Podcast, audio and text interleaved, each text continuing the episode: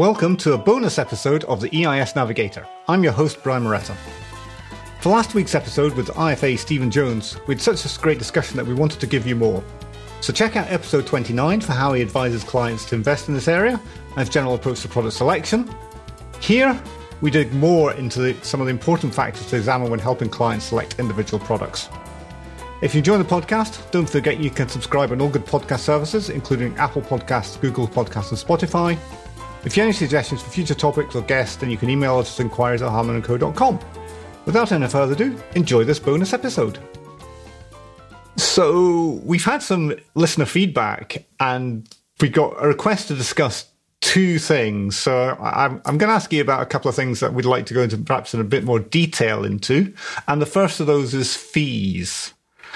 How do you think about fees and what sort of preferences do you have for fees? Because uh, one of, one of the issues I think for the industry for a lot of investors is that it's an expensive industry to manage. The economies of scale are limited, and fees are inevitably higher than other products.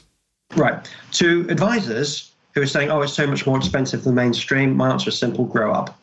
The short answer is the providers in this space aren't going to attract millions and millions and millions and millions of pounds investment. They can't.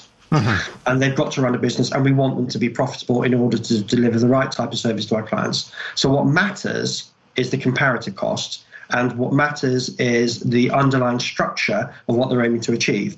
So costs then become a relative thing, in my view. So if we've got an EIS where they're turning around and they genuinely believe they're not just doing it for compliance purposes, that they're aiming to exit quite early, because again, this is where an understanding of the EIS, and perhaps we need to talk about that in a minute, because as we both know, some EIS providers are looking to maintain, whether it's from a marketing point of view, they want a reasonable number of exits on an mm. ongoing basis, which by definition means they're probably aiming to exit somewhere in that four to eight year space. Mm-hmm. Because they want that going, they want clients to feel happy that they're getting returns.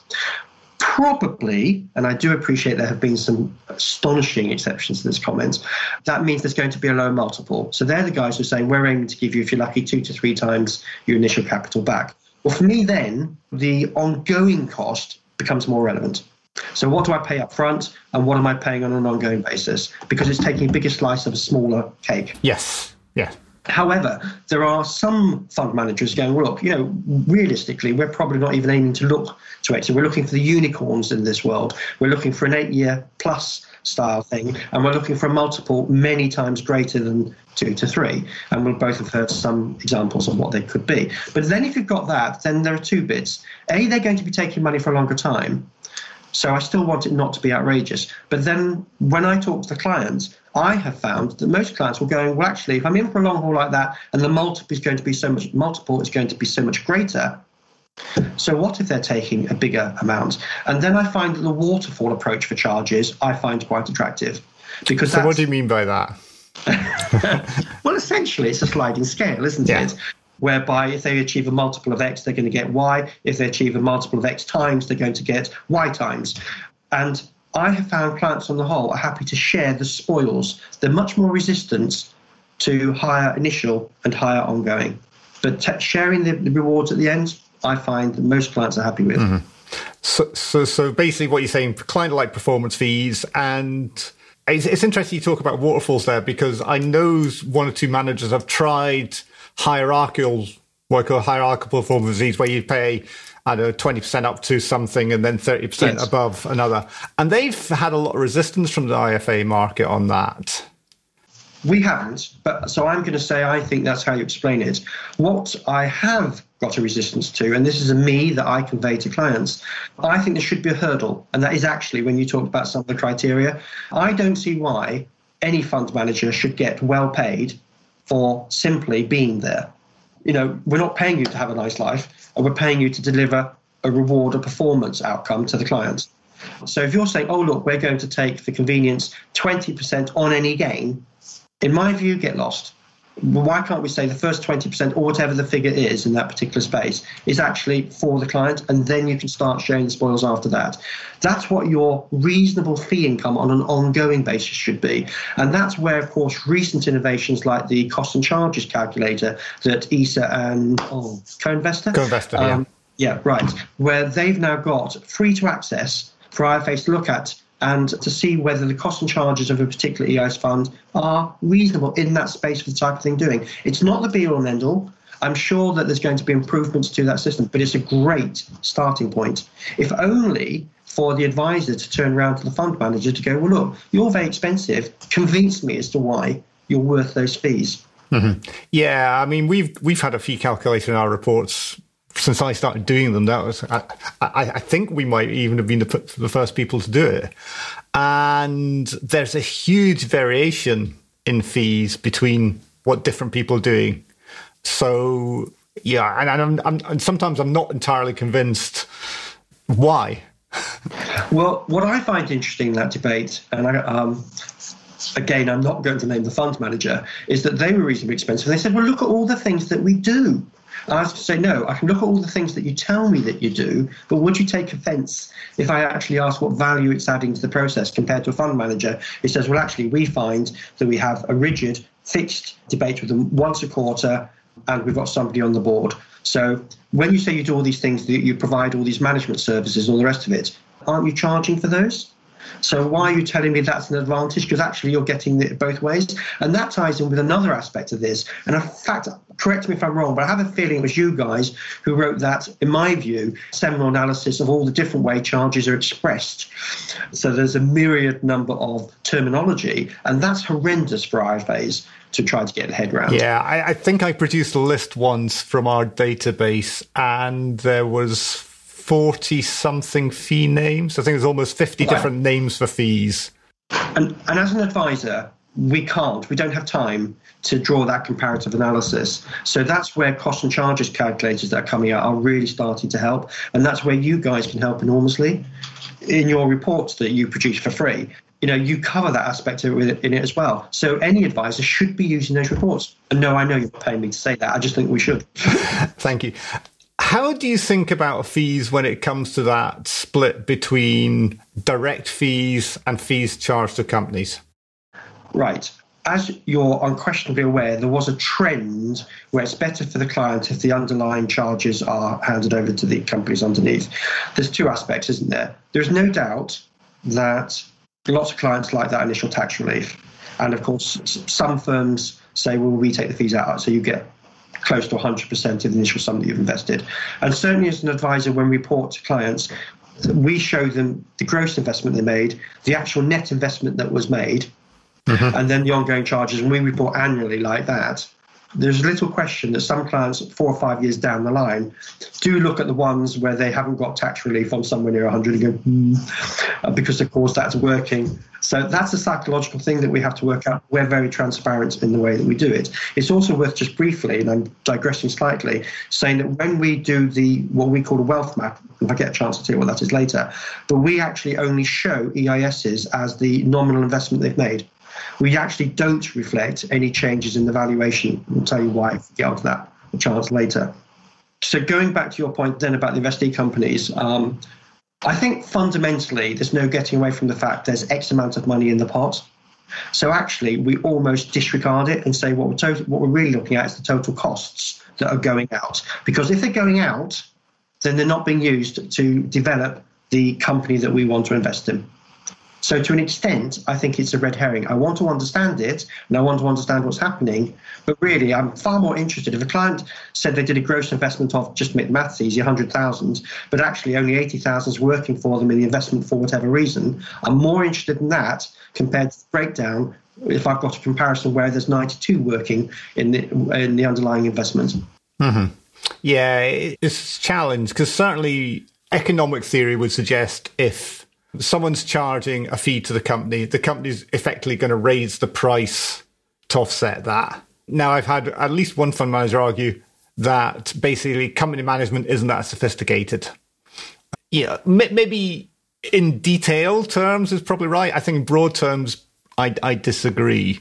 And certainly, I know there have been cases where managers have co-invested alongside each other with different fee structures and paid different prices. So one's paid a, the initial fee has, has yep. been effectively added to the share price. And I think that absolutely illustrates the point entirely, which supports my arguments. And one of the reasons I feel so strongly about that, and it's something that I've learned by talking to the underlying companies, is that they feel that way. And that's where really I picked up that particular viewpoint from. And also because what many IFAs don't realize is actually it's a very competitive space for funds to attract those underlying companies.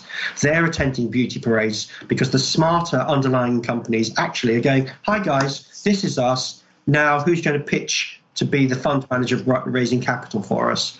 So it's much more competitive than many advisors think. Um, yeah. So and that that could mean that actually the, the fund manager you want is pricing themselves out from a particular area. So there's a lot in it. I, I, I am seeing a couple of fund managers who charge all the fees to investors and no fees to companies, and they are making the pitch that this is the way to get the best companies because yeah. if effectively you your pricing. Now the the pick a company, you know, to my mind, a company should be picking a manager firstly because of what they can do for the company, and Absolutely. the fees are secondary. At the same point, if if the difference is quite a lot, then these things can offset each other. And there's another aspect, and I think it's the psychological aspect of it, and that is people don't value things they haven't paid for.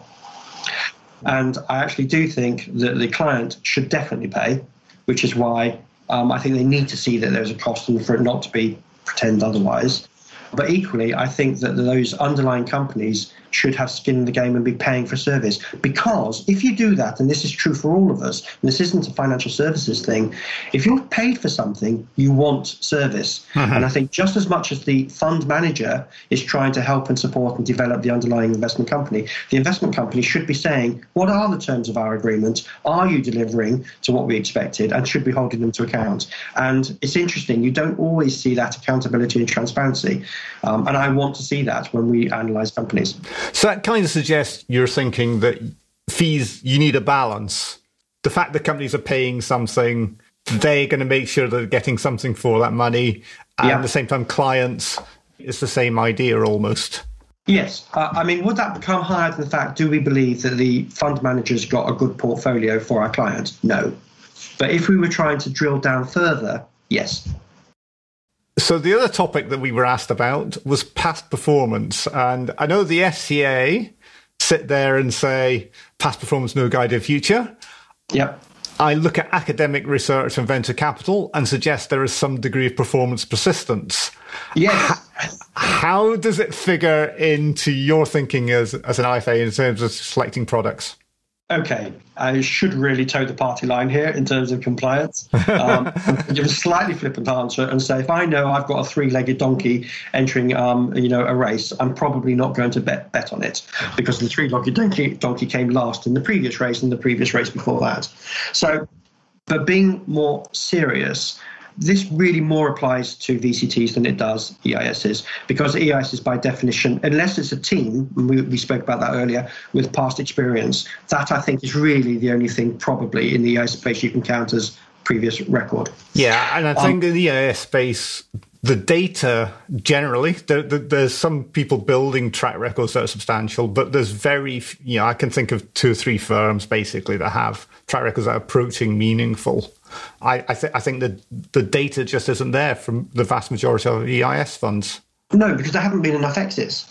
And also, um, we're not seeing there's a separate service that you can pay for that type of data that you get to see anyway.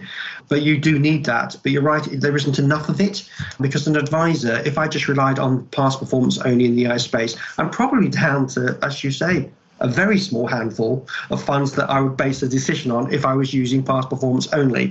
VCTs, that's not true. Right. There are there are enough long-standing VCTs you can and you can extract that information from any number of sources via the internet, papers, analysts to be able to look at track the. AIC website does it. Yeah, and so if you were using the sifting criteria track record, pretty insignificant in the air space, very significant really in the VCT space. How do you allow for the fact that a lot of VCTs have had to change what they're doing?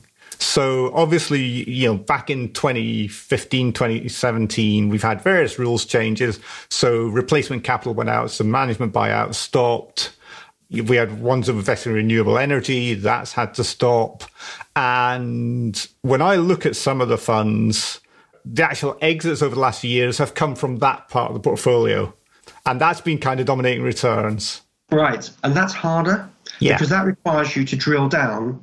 And you see, that's actually almost, and I don't know if it's deliberate on your part, brought me back to saying that we're having to use an analyst for the reports to bring that out to us because that detailed breakdown is actually more difficult where the returns have come from. Because unless you start looking at the individual report and accounts and ask detailed questions and that labour of love we simply don't have time for. So therefore we are reliant on those th- third party reports for that degree of analysis. You're absolutely right. I'm aware that the returns the reasons for the returns are changing. And, and purely because we talked about EIS as well, of course, we've also got to bear in mind there's a significant change in the way the EISs were. Absolutely. And, and there are still too many companies that talk about their past performance, bringing in a completely inappropriate set of criteria. They're talking about Um, renewable energy products when it's they're not investing anything like that anymore. Yeah, yeah, yeah. And that was that was a, a sea change in the EIS space, and it's wrong for companies to use that. So it's worth getting that out there. In the VCT space, of course, that's created a different issue. Should, in fact, we be looking at forgetting or uh, reducing the emphasis on past performance there, and instead start saying back to the other point who's the team, what's their focus, and what's their expertise in that particular focus. And of course, there's one or two relatively recently new VCTs who are saying actually, we don't have the legacy issues. Um, that some of the old VCTs have got. We're now investing in the new paradigm. Now, okay, I've heard that line many times. Um, we all know that the world's going to change, not. Um, so, what matters isn't its a new paradigm. What matters is your expertise and the relevance that you're bringing to it. So again, it sounds like I'm stuck record because I almost feel like I'm concentrating on one particular criteria. I do think the skill set around the management team is essential, and the, the track record of the management team, less so the investment performance for the reasons that you've spoken about. And if a manager has changed what they're doing, do you look for changes in, in the management team to adjust to the the new paradigms, the new rules? Right. I can think of a VCT that we became unhappy with where there were some departures. And unfortunately, marketing teams are brilliant at explaining why the departures are absolutely, uh, you know, I've got to pursue other interests. Uh, I want to have a career change, whatever it is. And unfortunately, we both know that on many occasions that's simply not true. It's a push being dressed up in some particular way. So that is a flag, but it's very difficult to understand what the flag signifies. So, therefore, what we have to do, and I go back to that particular company, is we look at what was the uh, roles and responsibility of the people who've gone, and what type of marketing material are we hearing about what they're looking at at the moment. So, if it's an obvious one they don't fit, that's a pretty easy bit. In which case, it then becomes which direction are they going, who have they brought in, and what's their track record. But again, that's an extra bit of due diligence. But it doesn't actually take that long. That's the bit I would emphasise. That type of thing, because it is so public, isn't as difficult as many advisors would imagine. So the other thing I wanted to ask about products is how do you think about the new products and new entrants? You sort of touched on this a little bit, but I see a lot of new entrants in TIS, and, and, and the last five years has been a huge number in particular.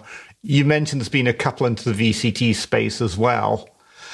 How do you as an IFA think about these? Are you sort of saying, okay, do, you just want to wait two or three years to see if they're still going to be around, or or I just don't consider new entrants, or I love it? And how do you think about them? Okay. I wish I had a great answer to that because I'm torn. Um, I suppose the honest answer is I haven't got a good answer, which That's is a okay. terrible thing perhaps to admit. I do accept that a new VCT probably grown out of uh, EIS funds. So their particular investments have got to a certain size and now they're in that space. And so therefore they've probably got a few stars with whom they're running with that particular area. What I also recognize is that in the VCT space, the big returns have tended to come from when they exit. So they get that capital bump, as you know, and they Yeah. then distribute Yeah. it via It- dividends. And that is, from the evidence that I've seen, more likely to happen with those earlier investments because of the exits. So there is an attraction that that you get in early, basically, and you ride it out, hoping that the VCT is going to have a little bit of pressure to have one or two stars because they're going to want to attract serious money. So what we have tended to do is to put some smaller amounts in some of the younger VCTs, Okay. just to just to ride that particular wave. But generally speaking, if we're looking at VCTs, we're looking at that fairly steady dividend stream, and so therefore we tend to go with tried and tested. But what is interesting um, is that literally two weeks ago, we finished looking at every single VCT that we've ever invested in and their performance since day one, because we don't tend to churn them. And I've been quite astonished at the range of performance over time, which I hadn't expected, not in the VCT space. Yeah, I, I, as someone who looks at this performance figures moderately regularly, there is, yeah, if you look at five year performance, you've got things that have doubled and things that are down 80%. Yeah, yeah. And perhaps another time, you know, that that'll be a future discussion. But I would love to get my head around more why that's being and whether it's indicative of what's going into the future. Because, of course, funds do wax and wane, and that's acceptable. But it's whether it's symptomatic of, in fact, just a poor investment manager. Yeah, I, without naming names, there are a couple of managers who seem to have produced quite a lot of poor performance in the VCT space. And coming back to your analogy, you, you can't help but wonder if they are the three legged donkeys. Though one of them I know has had a lot of team changes over the last few years. So who knows? I mean, for, for, me, both the VCT, less so, but certainly the EIS, they're both relatively immature compared to the mainstream funds that advisors talk and speak about.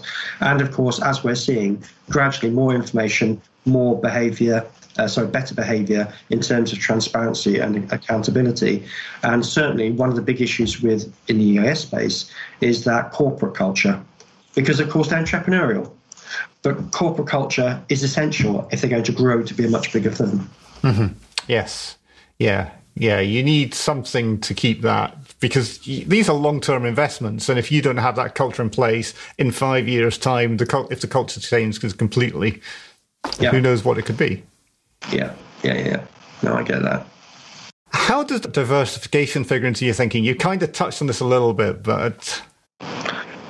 Okay, well, I, I, said earlier that there are fundamentally two two ways to approach it. One is if we have a purely transactional client that's a one off. We've got very, very few of those. Where the diversification, diversification will come in is how we want to approach it.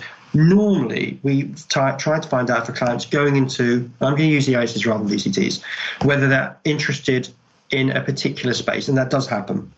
Um, it can be very specific, like my elderly lady, or it can just be a general sector. A client likes the fact they're in the pharmaceutical space, um, the, med- the, you know, the medical space, or the financial services. It doesn't matter. They have a particular interest. So we will then look to build diversification within that. Don't tend to like that because I think that's too narrow on the whole. Mm-hmm.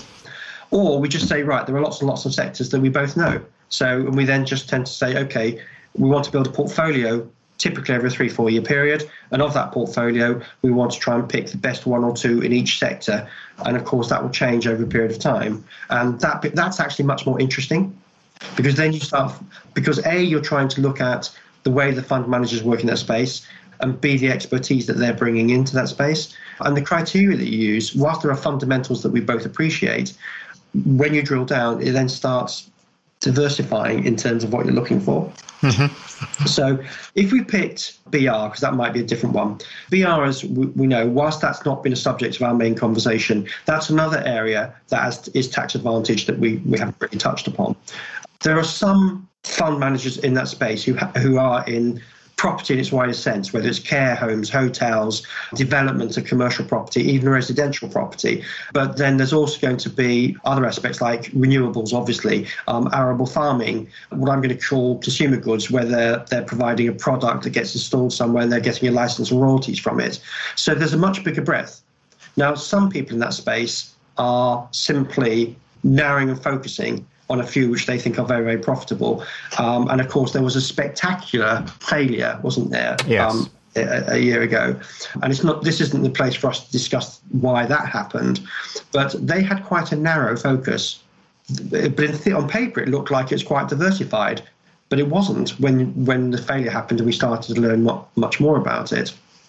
So I do tend to want uh, either the VCT or a BR product to have quite a range, unless the client itself, um, itself is allowing us to create a portfolio and thereby creating that diversification. So, as an extreme example, if we pick two BR products, we wouldn't say we're diversified because we've picked two different fund managers. We would say we're diversified because one's into commercial property, the other's got no commercial property. Yeah. So, so there's a lot of big BR products which have two thirds of energy and a third of property as kind of that allocation. And yes. if you pick another one that looks very similar, you're not really diversifying the assets. Absolutely. And that's what I mean. So I would say sectorial diversification is perhaps the biggest one for us, not provider diversification. Yeah, I, I think I think that's actually got harder in EIS because we've got some generalists and we've got people who are doing technology. Not not very. Yeah, exactly. I say some. The majority doing technology in some shape, and then you've got to say, okay, what within technology are they doing? And some of the descriptions that they say, oh yes, we're into digital something, and it's like, well, what isn't digital in technology? kind of. Well, you know, just drug development, basically. So, to the extent you individual com- companies are pretty idiosyncratic, that that is very helpful. But in terms of sector diversification, you know, you do have some real niche specialists. Absolutely. I mean, an easy example off the top of my head would be anything in the royalty of films, music, things like that, and that's a very specific area. And there are one or two uh, EIS providers who seem to be making that work. But they've pivoted because, of course, film tarnished has been tarnished, general film investment. But they've, they've, they've worked quite well. The, the new newer guys in that space, building on their expertise, but recognizing it needs to be presented differently, and indeed the focus of the underlying investment. It's, it's a different business model that they're using because it had to be. It is, um, yes. and probably a better business model, I think. For that's my sentiment. Yes, because before being blunt, it was you're, you're going to earn an awful big fortune when this film is a success. It doesn't take long. And I'm speaking as somebody who used to get invited to the Cannes Film Festival um, regularly years ago. Uh, it doesn't take long to realise actually most films don't make a lot of money. So that's about the biggest bet you're going to make, other than your lottery um, ticket. Uh, yeah. And I, and I think, again, no discussion, a lot of these products had structural issues around where the returns came from and who who actually got the profit if it appeared because I think you know the waterfalls left investors very much at the bottom. I'm tempted to joke that the special effects teams that in films were, were also employed by the creative accounting teams um, because even when I had an accountant specializing in that space talk me through it, and okay, I recognize I'm not an accountant, I didn't understand how it was possible for the client who invested to make money because it almost seemed that all these people in between could take slice after slice after slice. And if there was a bigger profit, they seemed to be able to take more of that profit. And yet the person at the end who invested was just left to see what was left. So, no, uh, that doesn't mean to say I don't think the funds in that space aren't doing a good job because I think, as you've said, I think they've pivoted and I think they're doing something different. And I think advisors need to recognize it's not film in the old way that film was. They need to ask the representative of those firms to explain it better to them so they get, in fact, it's a different business proposition. Mm. Yeah, yeah, yeah. It's, it's that challenge when you have a, a bad reputation already and, and it takes a while to change that. So you mentioned earlier about reporting, and and the other area that we haven't really spoken about is what do you do once you've invested in in, in a fund or a product? Okay, um, I take it you mean specifically for the EIS, BR and VCT. The treatment's the same. We produce a reporting table, and the clients get it. I mean, we highlight some columns, but fundamentally, as I touched on earlier, they get to see the gross investment they made the net investment after all costs and charges.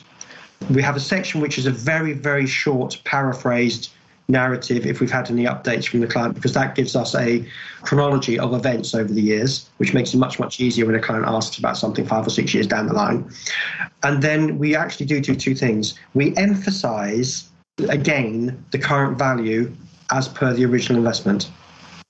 Um, and at one stage, we used to show what the value was with loss relief, i.e., you got totally wiped out. But it's exceptional for a fund to wipe you out. Individual underlying investments, yes. but not the fund. So I did change that stance. We now just say if your net investment was 23,000, then we say that your current value is 23,000. In the narrative, and we've done deliberately because we want it to be in the chronology, we say that they've recently revalued it at X. But we don't show it in the column that, uh, that adds totals up in a client's portfolio. And so that is very, very deliberate. It's about managing expectations and it's about reinforcing the point to a client that actually there's no way that we can predict whether you will make any money at all. None at all. And we have found that's now worked very, very well for us. It, it, brings the point back every time. Yes, every client does look at the chronology and go, ooh, they say my 23,000 is now 29,000. Mm-hmm but the totals don't reflect it in any way, shape, or form of a portfolio. What we do find terrible, and I'm very well aware, as I'm sure you are too, the work that's going on significant work that's going on to try now to produce much, much better reporting. There's third party agencies that are now trying to provide a service that will do it for you. But per, and many of the underlying companies, sorry, many of the fund managers have now got portals to their sites. There are some that mm-hmm. don't, and we are very close to saying, actually, we can't deal with you. And the reason being is the hard, the easy bit, relatively speaking, is getting the client to invest. The hard bit for us is reporting, and not least because as an advisor, and it worth when you talked about tension, it's worth just brief, briefly saying there's another tension. If a client gave me 100,000 to invest in mainstream, I, uh, I can charge for that in some ways. Whether I'm charging and reflecting in my pure fee or whether it's funds under management, I'm getting paid on an ongoing basis. When they have an EIS portfolio in particular, pretty well you don't get any ongoing fees. So it's a pure overhead. Now we compensate for that because we'll just charge the fee, but lots of firms don't. But the real issue here is that the overhead for reporting on an ongoing basis, and EIS in particular, is onerous. It's incredibly bitty. We did one for a client quite recently, admitted they've got a big portfolio. It took one of my guys a day and a half to get all of the reporting information for one client. Big portfolio, but one client. Mm-hmm. Now that has got to change, and the industry's got to change it. And to my mind, either the consolidators are going to make it work, or the individual companies have got to recognise, stop being so proprietary about your data, start saying, well, actually, we will allow this information to be automatically integrated to some type of national portal. Mm-hmm. Because the problem they have got is that the all IFAs pretty well operate back office systems. If the provider goes down the line of, well, we'll integrate with your system, we'll integrate with your system, well, there's quite a lot of them out there. Most of them don't have the technical resource or indeed the money to do that.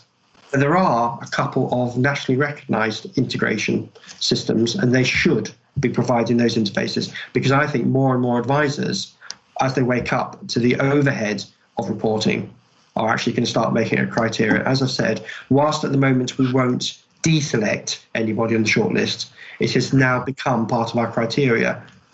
How easily can we get the reporting information?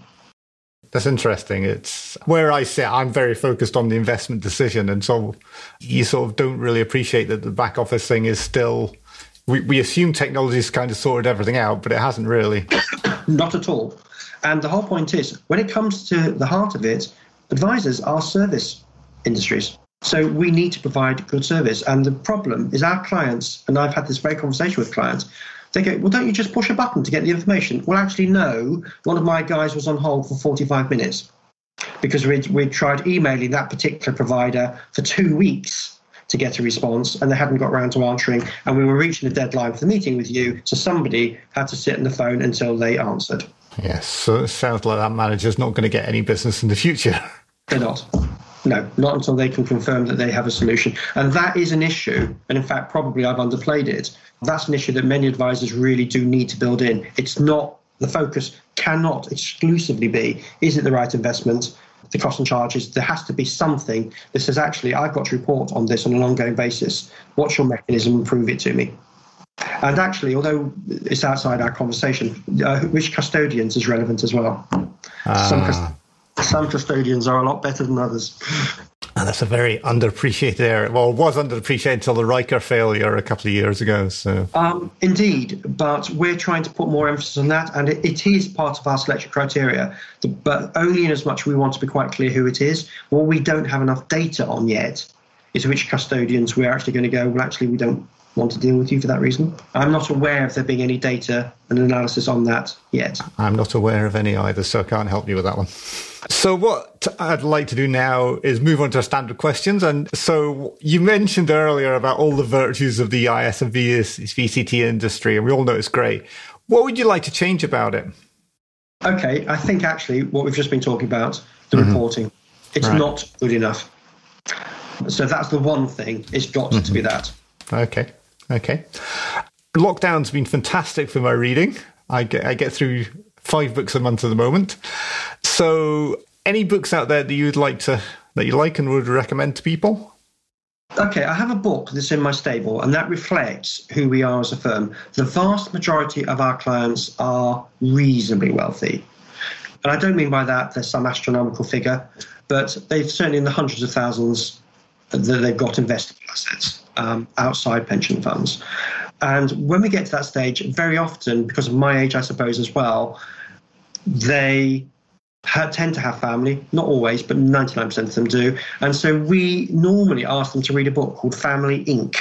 Uh-huh. Um, by McCormick. Don't hold me to that, but I think it's McCormick. We'll post the link in the show notes. Uh, okay, but the reason I like it is because what it's about is getting somebody to effectively be the family chief financial officer and the responsibilities and to bring business principles to running your finances.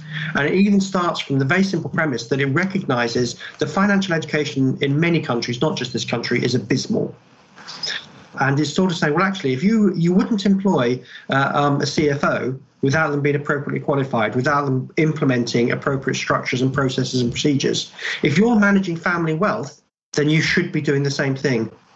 The emotion, the subjectivity of it is important because money's there to serve you as a family, but bring rigor and discipline. And it's brilliant for getting you to look at the way that you manage your money and your investments in a different way. The downside of it is that it universally equips your clients to start holding you more to account. so you've got to be willing for that. So if, if anybody picks the book up and starts reading it, make sure you've read it first. So and make sure that your working practices reflect it. But that instilling of financial disciplines is fantastic for our clients. We've had brilliant feedback from those who've adopted it. Excellent. So, what do you wish you knew when you started financial planning that you know now? Clients are irrational. um, they're emotional. They say one thing and do something else. They don't really want the facts in the vast majority of the cases. So, yes, I wish I had understood. Actually, be you, tell the story of, of, of, of, them and build the picture because they want to, it's their life, they want to know their story. And what you want to do is to fit into their life story. And I wish I'd understood that. It wasn't, uh, if you like, an analyst's stance, which is where I came from. Let, here are the facts. Let's make an unemotional decision. In financial planning, that rarely happens. The advisor's job is to help bring them more discipline and to act as that foil to what they do. But you've got to understand actually they're pretty emotional. And I wish I'd understood that much, much earlier. Mm-hmm. Yeah, no, I, I can understand how that makes your job so much harder. Makes it more interesting as well, of course, and rewarding. True. Indeed. So, if people want to find out more about what you or what Clear Solutions are doing, where should they go? Well, directly, I would say ring the website. Uh, sorry, ring the website, look at the website, but actually, really, pick up the phone, talk to me. You know, I've mentored a number of other advisors in the past. You know, I've been assessor of practice standards. But more importantly, I remember when I started how there were people who were so freely gave of their time, and I always appreciated that. And I've always tried to do the same thing. If I've got the time, I will happily help. Pick okay, excellent. So, thank you very much for coming on today, Stephen. That's given me a really different perspective from anyone else we've had on the podcast before. So, thank you very much. Pleasure. So, we hope you enjoyed that. If you want to find out more, the show notes will be available at hardmanandco.com forward slash podcast.